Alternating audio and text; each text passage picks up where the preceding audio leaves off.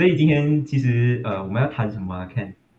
我们今天就是在办公室很无聊，然后我们就想说找两个读中生来跟我们谈读中的课题哈，够敏感了没有？对对对对，敏感太敏感了这个课题，因为我看到最近我看到那些政治人物啊都在拿这些事情来耍嘴炮，就讲说你就是你一直推卸责任这样子的东西，就讲说是你们不要承认，是我们不要承认。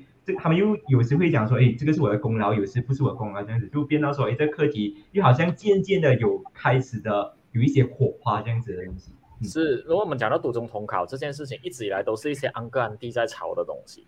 那我们总是觉得说，我们好像从来没有听过读中生的立场跟读中生的看法。对，我每天在听那个，我们每天在听那安哥安弟他们讲这个课题的时候，就是。我觉得是很种族主义的在去聊这个课题，所以今天我们就想要请一些读中生来比较客观，可以讲说以他们立场来看这个课题这样子。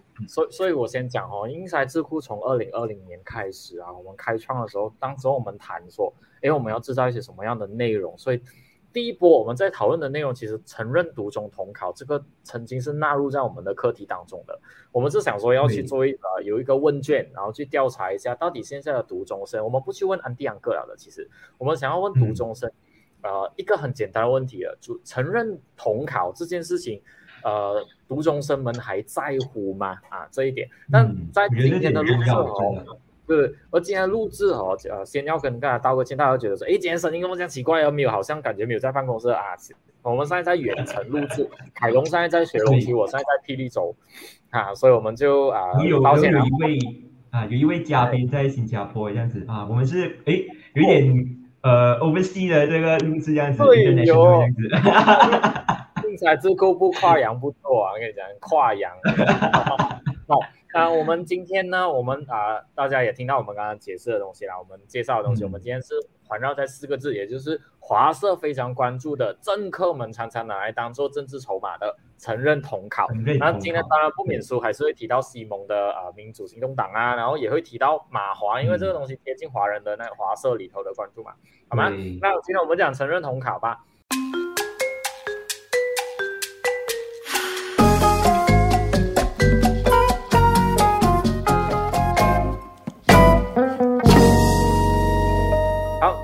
现在呢，我们就先邀请两位，今天我们在线的嘉宾上来。对，我们有两位嘉宾，两位那个性别是平等的，我跟你讲，两男有男也有女这样子。性别不平等的三个男生对上一个女生，这样我们先请谁来先自我介绍？凯明吗？凯明来自我介绍。OK 好，我叫凯明，然后我以前是读中生呀，然后我需要讲什么？你现在在哪里？你现在在哪里？我现在在新加坡升学。哦，来，我们来听一下新加坡哪一间大学嘛？还是不方便？可以啊，可以啊。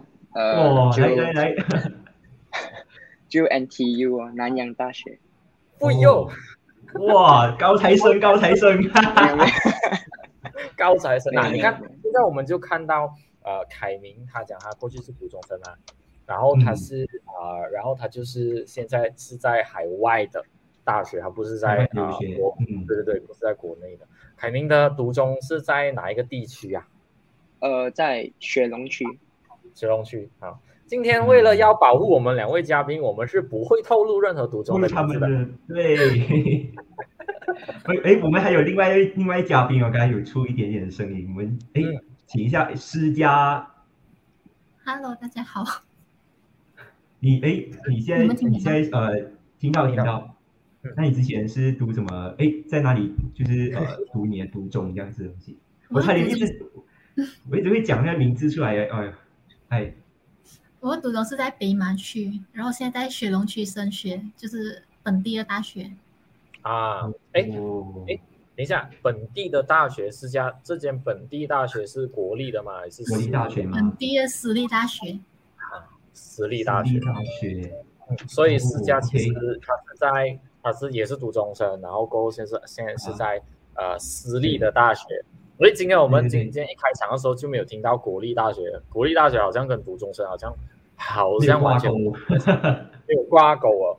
啊，今天我们有准备好好几道那个非常辣的那些问题，直接是对两位了。我觉得我就交给凯龙来问吧。OK， 我觉得我先讲啊，其实我一个国中生啊，其实我可以讲说我是很向往读中生的这个生活的，所以在毕业之后我就去向往一些比较有华社背景的这个大学去就读，这样子去体验一下有一点华社的影子的那些校园生活。所以我就很好奇说，其实为什么你们会选择就是在读中升学？因为我觉得其实在读中升学会很压力，可是在另外一方面来讲的话，其实读中生在读中的话，其实它有更美好的一个可以讲说校园的生活。你们为什么会选择进去读中升学呢？我们先问一下Sejarah。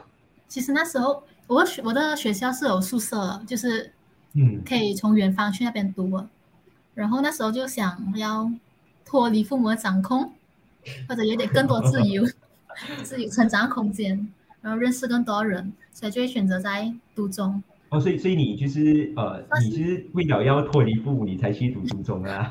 算是会有更多成长空间，或者他们的学校环境。所以意思说你的家园去到你的读中大概是距离多久啊？1个小时车程，2个小时车程这样吗？还是有多远？1个小时的车程。哦啊，那还挺远的，1个小时。哦，对。我当然那是我都选择去读啊。对啊，所以选择读中升学是因为要去一个新的环境，对吗？对，因为那时候我们家乡的区的学校好的就只有一间，然后大多数都会往那边去，所以就想认识更多，看到更多人，认识更多朋友。很简单，其实每一个父母亲都会向往说自己的孩子，或者甚至是自己也向往去所谓的比较好一点的学校了。因为我们讲白一点，有一些学校真的啊，这里直接讲啦，我Inside智库有什么怕讲的？就是有一些学校是真的是比较烂一点，就是管理上也烂，然后师资上也可能比较懒惰一点这样啊，对啊。你在讲国中是吗？哎，我没有讲国中啊啊！我自己来这一间学校非常棒的啊。好，像同一个问题丢给凯明，你讲你是雪隆区，那雪隆区我据我所知，雪隆区的读中数量是最多，现在整全马算起来的话也是最多。我涵盖学了，那为什么会选择去读中？其实原因很简单啊，是我觉得就是现在的小孩子，就是在马来西亚的6年级的小孩子都会遇到一个问题，就是我要选择上读中还是要上国中 ？OK， 这个是一个很笼统的课题。然后通常我们就会，因为我们进读中，我们是需要考试，就是有考试的制度。然后如果你成绩不是很好，所以你就要考试进去。然后我比较笨，所以我就需要考试。对。然后我就有尝试性的去做那个，去参与那个考试嘛。然后那时候就以为只是考爽而已，就不觉得自己会进，因为考的时候就看那题目真的是不会，就有点难。然后我就抱着一种就是，就进到就进到，进不到就去国中的一种心态，来去对待那个升上读中。之后，就不久过后就收到了成绩，就收到哎，我像。就是被 approve 了，可以进去读中这样子，所以我就在想，哎，我应不应该去读中？因为其实有几个方面是要考虑的，就很像凯龙刚刚讲的，就是第一个就是，升学压力的方面，就可能，读中的合格线是60分，然后国中的合格线是40分，所以，而且读中是有留级制嘛，所以就可能会考虑到这方面的压力。第二方面就是经济上的压力，因为可能国中是政府的。免费教育嘛，就是义务教育，可是读中是需要付钱的，所以，就会考虑到这几个因素啊。可是之后想下，就身边的朋友很多都就有去报名读中了，他们都进到了，他们也选择了去，所以我就选择尝试一下去融入这个，新环境吧，就这个大家庭这样。可是因为你讲说，其实你是因为。就是一开始你是担心说你去读中那个考试你会过不到，所以你才就是来你去侥幸的去碰一次，讲说哎我去考一下看能不能够进到，如果进不到的话我就进国中这样子。那为什么你当时你不要直接选国中，然后就直接不要去考读中啊？因为读中要考试啊，你还要浪费那一笔钱那一段的时间去考那个读中考试这样子。而且我记得，如果你真的是要考读中的话，其实是好像是跟 UPSR 的这个时间好像是有一点撞的，是吗？嗯，记得。我记得好像是考完 UPSR 之后呀，就考完 UPSR 之后我们就要去，然后我也 lag 嘛，还好 ，OK， 还好。啊 ，OK， 然后就因为那时候我们是我们学校有一个老师，他是有教就比如升学读中的时候，他会有教一段课程，就比如数学跟一些科学比较难的东西，他就教我们你要怎样去应付那个入学试，所以我就有去补那个习，然后也是朋友介绍了，然后过后因为也会去考的原因是，我的堂哥，我不好意思说是谁啊，就不要讲是谁啊，我的堂哥 ，right， 然后他也是有去报考读中啊，然后我就那也不错，虽然他没有考到啊，可是他现在也是人才嘛 ，OK， 然后我就想要我也是可以，可是他很聪明的哈。啊，然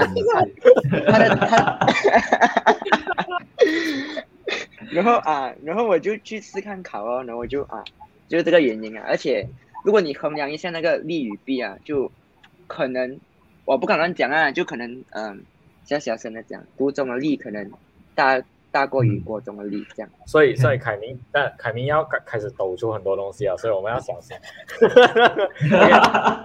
就刚才因为凯明有刚才讲到说，他是盘旋于如果读中拿不到就直接去国中的，殊不知他就读中考到，他就去尝试这个读中成果。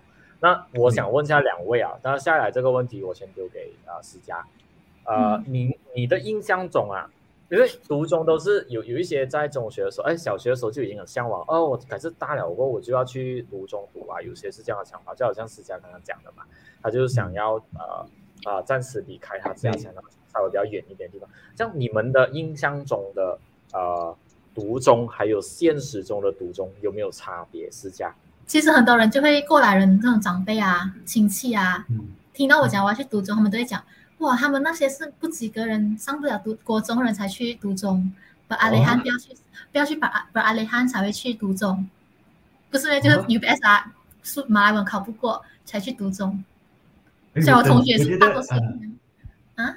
我觉得文化有一点不一样，因为我记得我们雪隆区这边就是你上到读中，你真的是高材生。可是在北马就是思佳北马区那边，可能有一点不一样的这个状况哦。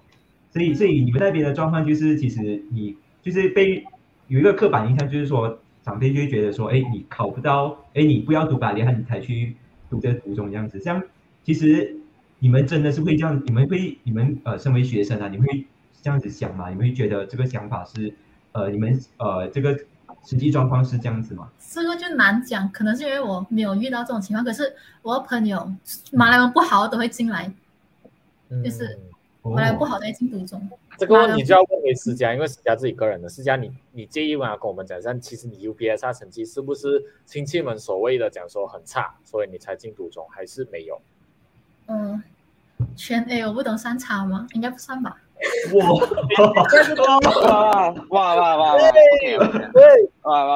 全 A 算不算差？喂，思佳，你这样。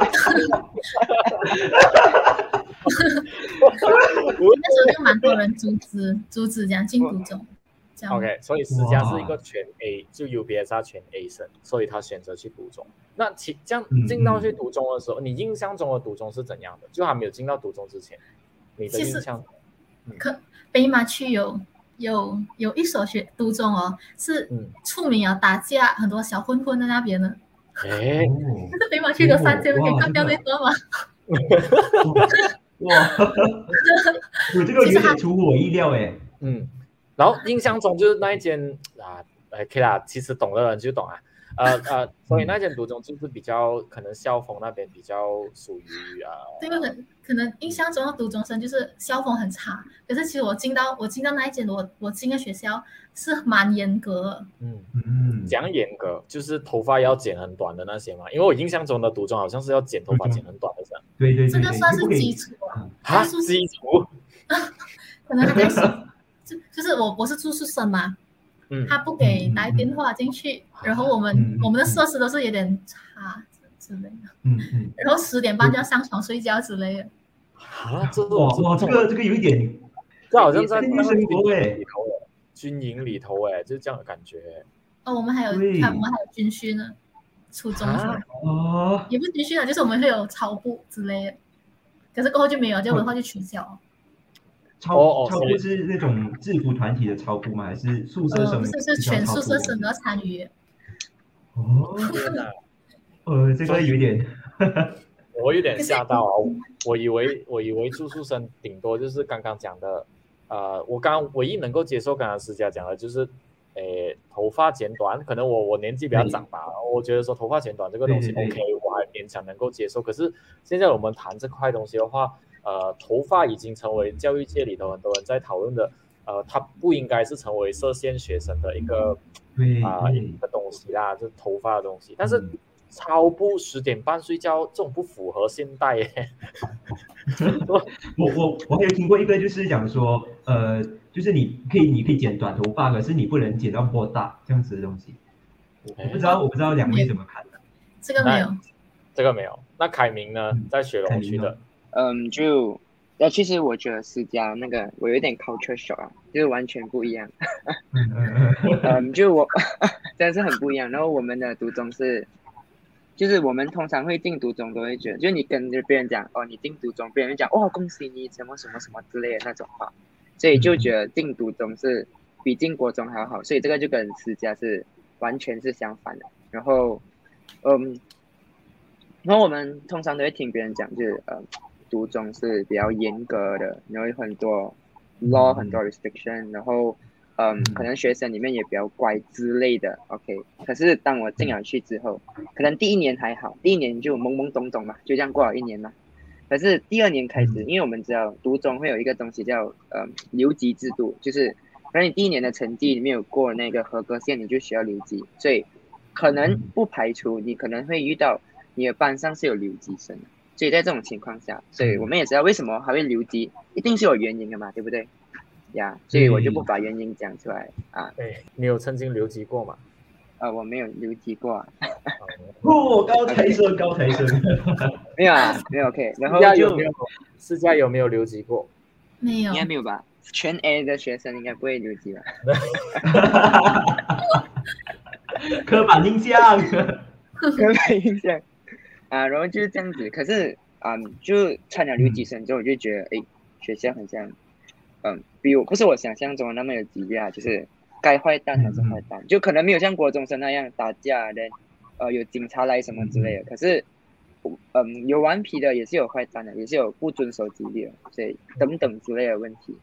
呀，对啊，我其实我也是相信，其实不是讲说你上读中就有就没有坏学生这样子的东西。可是我在想说，刚里面提到你就是你上读中嘛，据我们所知，其实读中课程是很难的，然后你们还没有留级耶，所以我就很好奇说，其实读中他们是在上一些什么科目，然后除了这个上课以外，你们还需要做一些什么样的东西这样子？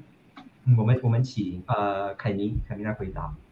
OK， 就关于课程的方面，因为我们每个读中其实我们有两种不一样的制度，一个叫单轨制，一个叫双轨制，所以我们是讲分辨这两个。单轨制就是我们只上统考的课程，就是懂种的课程 OK。 然后双轨制就是我们同时上懂种的课程，我们也上政府的课程，就表示说如果是双轨制的学校，他们就必须要考 SBM PT3 就这两个，然后还有考统考跟初中统考，就他们全部都需要考完。然后单轨制就只是单单需要考统考跟初中统考，然后考不考政府的考试是他们自由选择。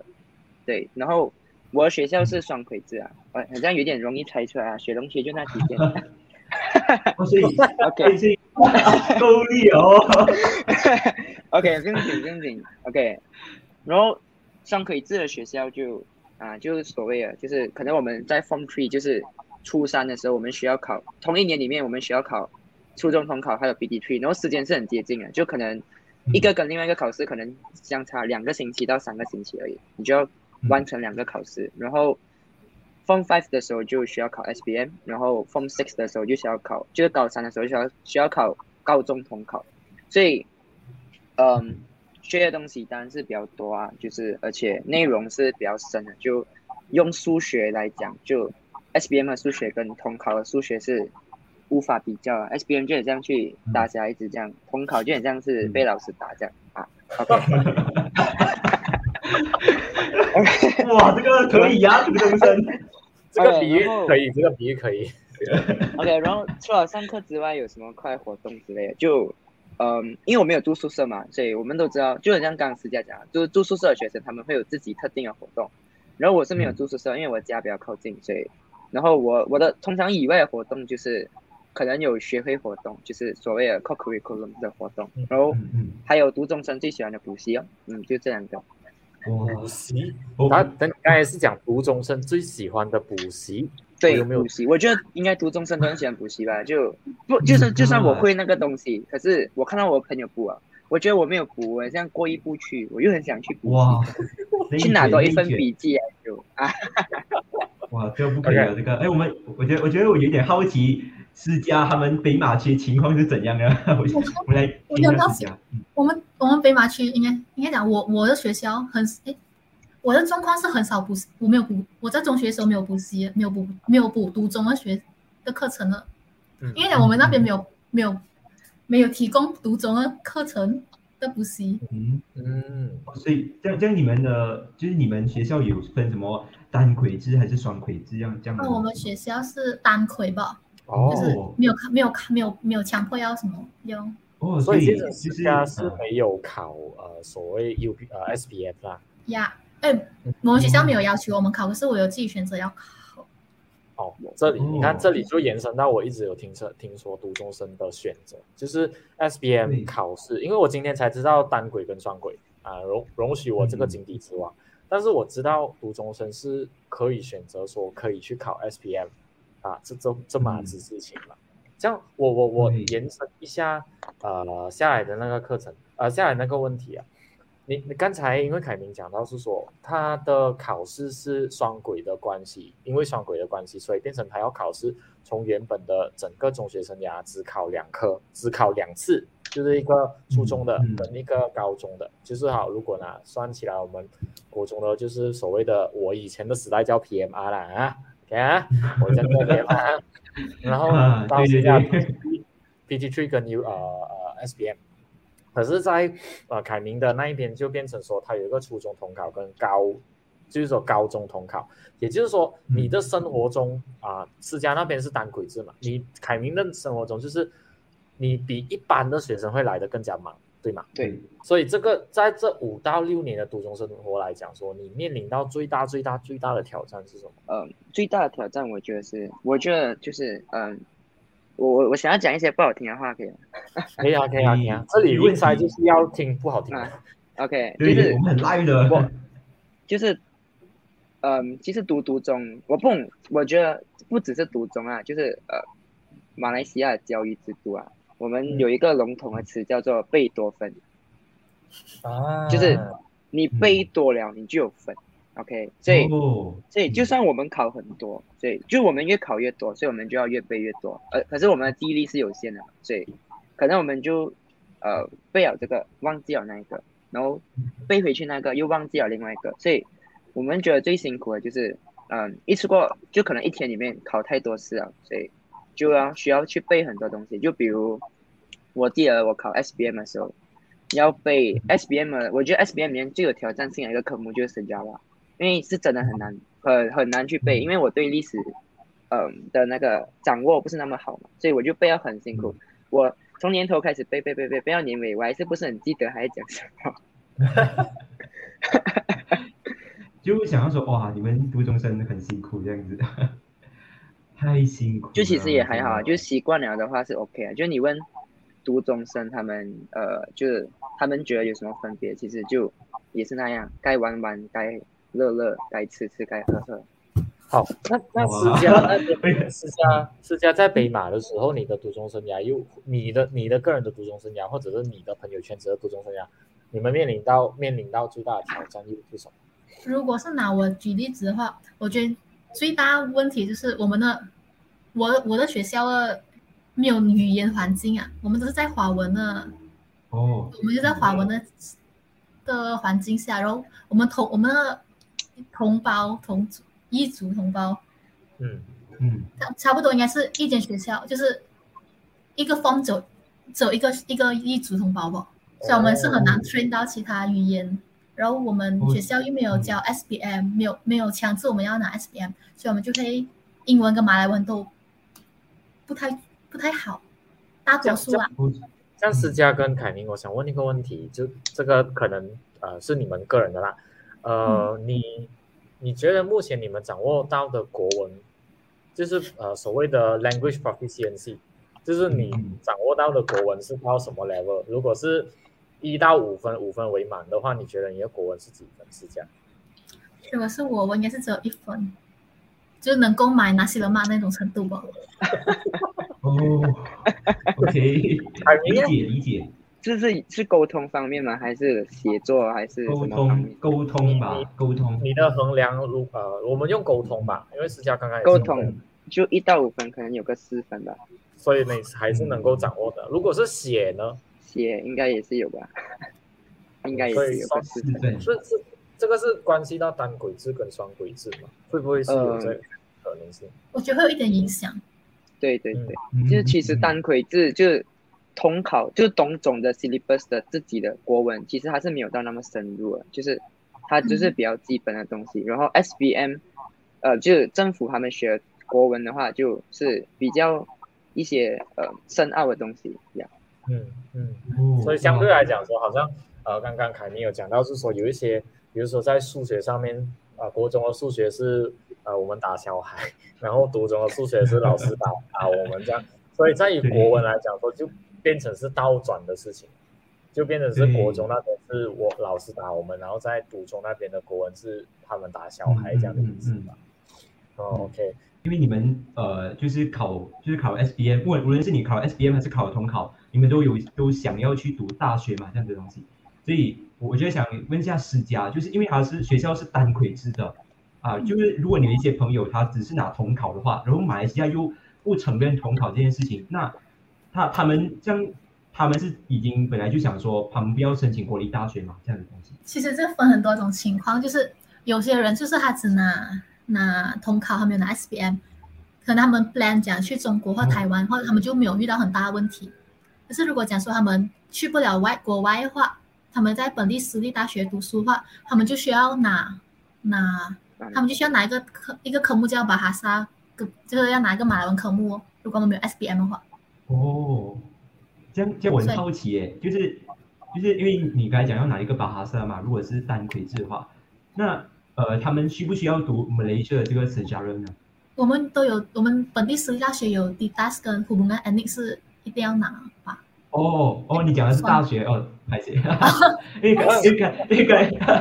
刚我想到说，你们读中因为单轨制会不会需要就是读 Sejarah 这个东西这样子？我想要在Sejarah和凯明回答之前复合龙哥这个问题，我觉得这个问凯明会稍微比较清楚一点，但是我想从Sejarah那边理解一下Sejarah那边的历史课是怎样的一些历史课。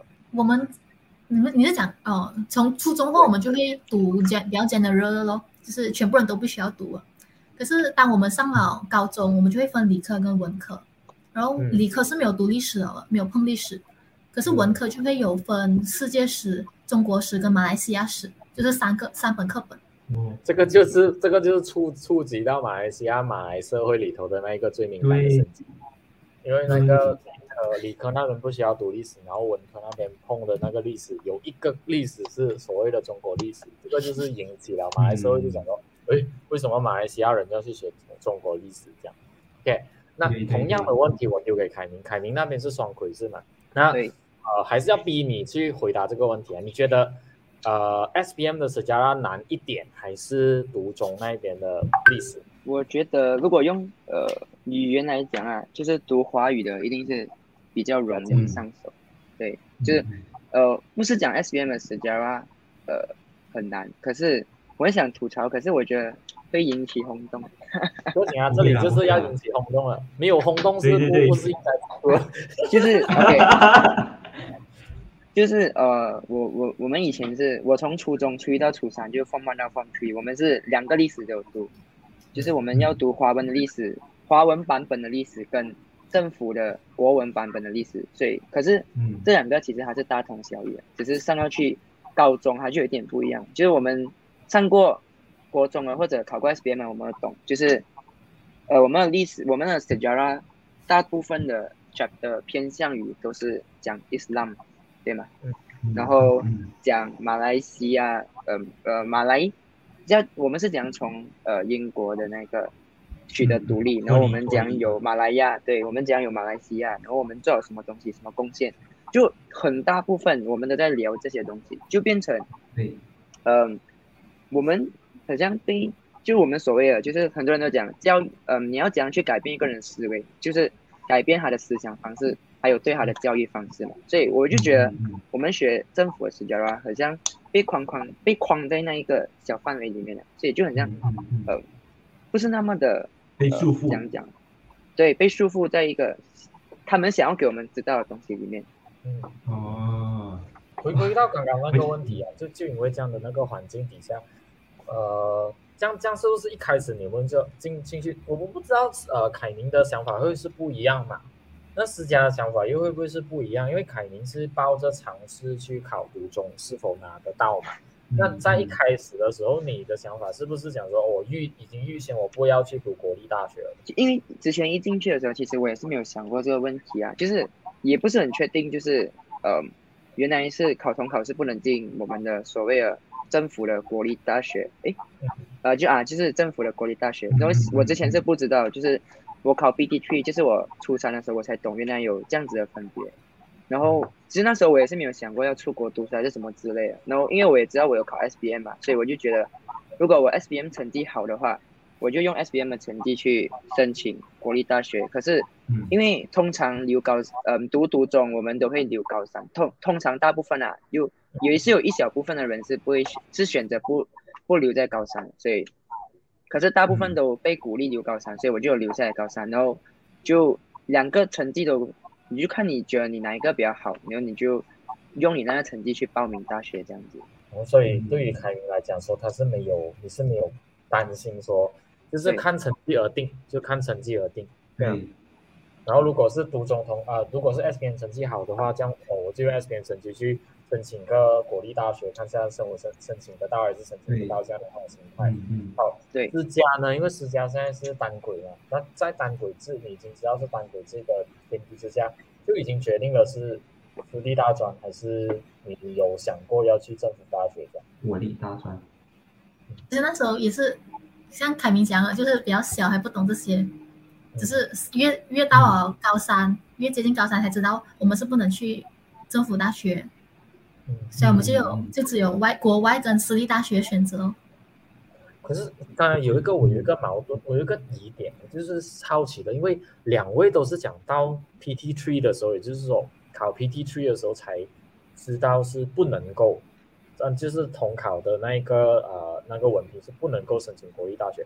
那当初进去的时候是完全，当初选进去读中读的时候是完全没有去思考过这个问题嘛？还是完全没有听过？比如说一定会有招生的嘛？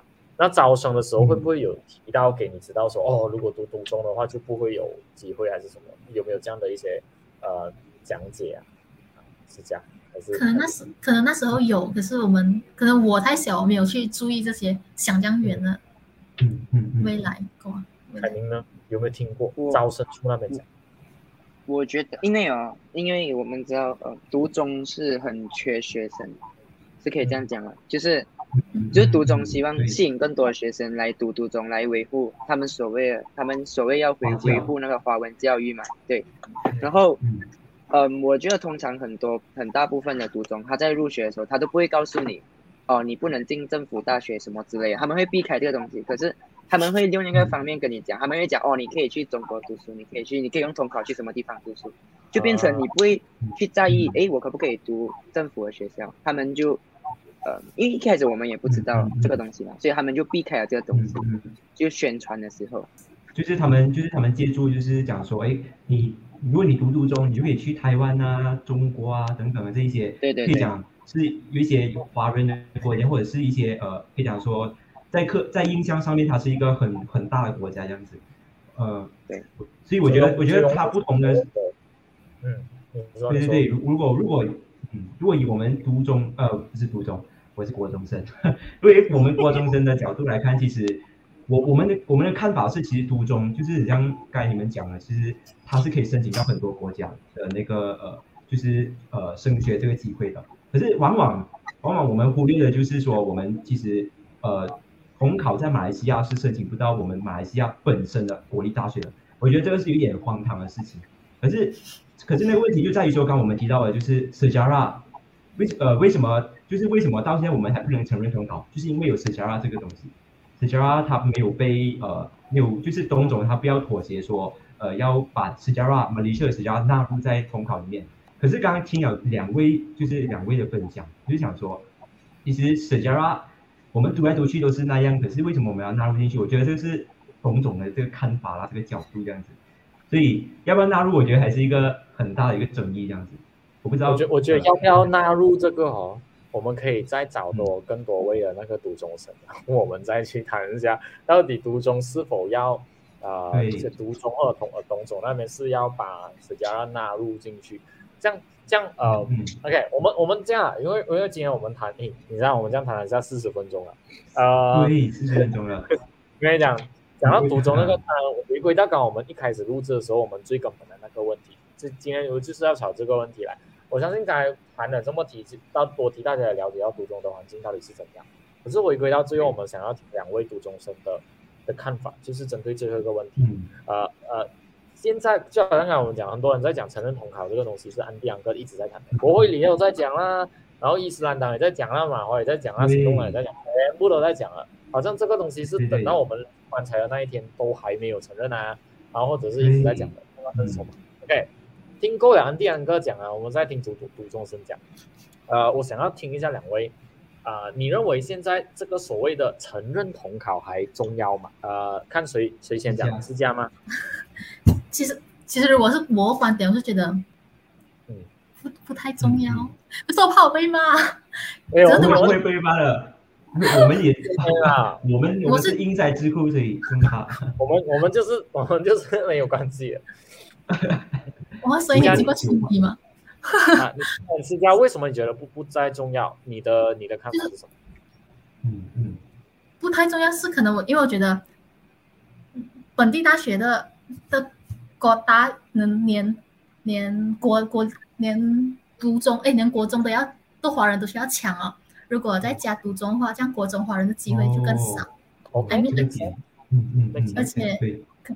而且。可能先改先那个国大，先再来看我们读中不要承认，我们才能进去。刚才思佳提到一个点，就是很多政客们没有考虑到的盲点，就是你看我了解到，因为我以前不去申请国立大学是原因，是因为我可能我想要读的那科目，我永远是选不到的，就是我的国大已经用完了。对，当然我们这一科不是我们选的，是我选的全部传播系啊，我不是选那种医科系啊什么系的，所以这个也是一个担忧的东西。所以外面有听到那种马华的有没有听到今天我们的 podcast？ 麻烦你知道一下，不是承认，在承认的一个前提是因为你的位置够不够，大学的位置都不够，你还要承认，等下万一你承认了过后，全部人进去，然后又不够位，又要吵多一轮，是不是？对。私家，你看跟我讲蛮好嘛，而且可是我觉得安迪，大家继续讲。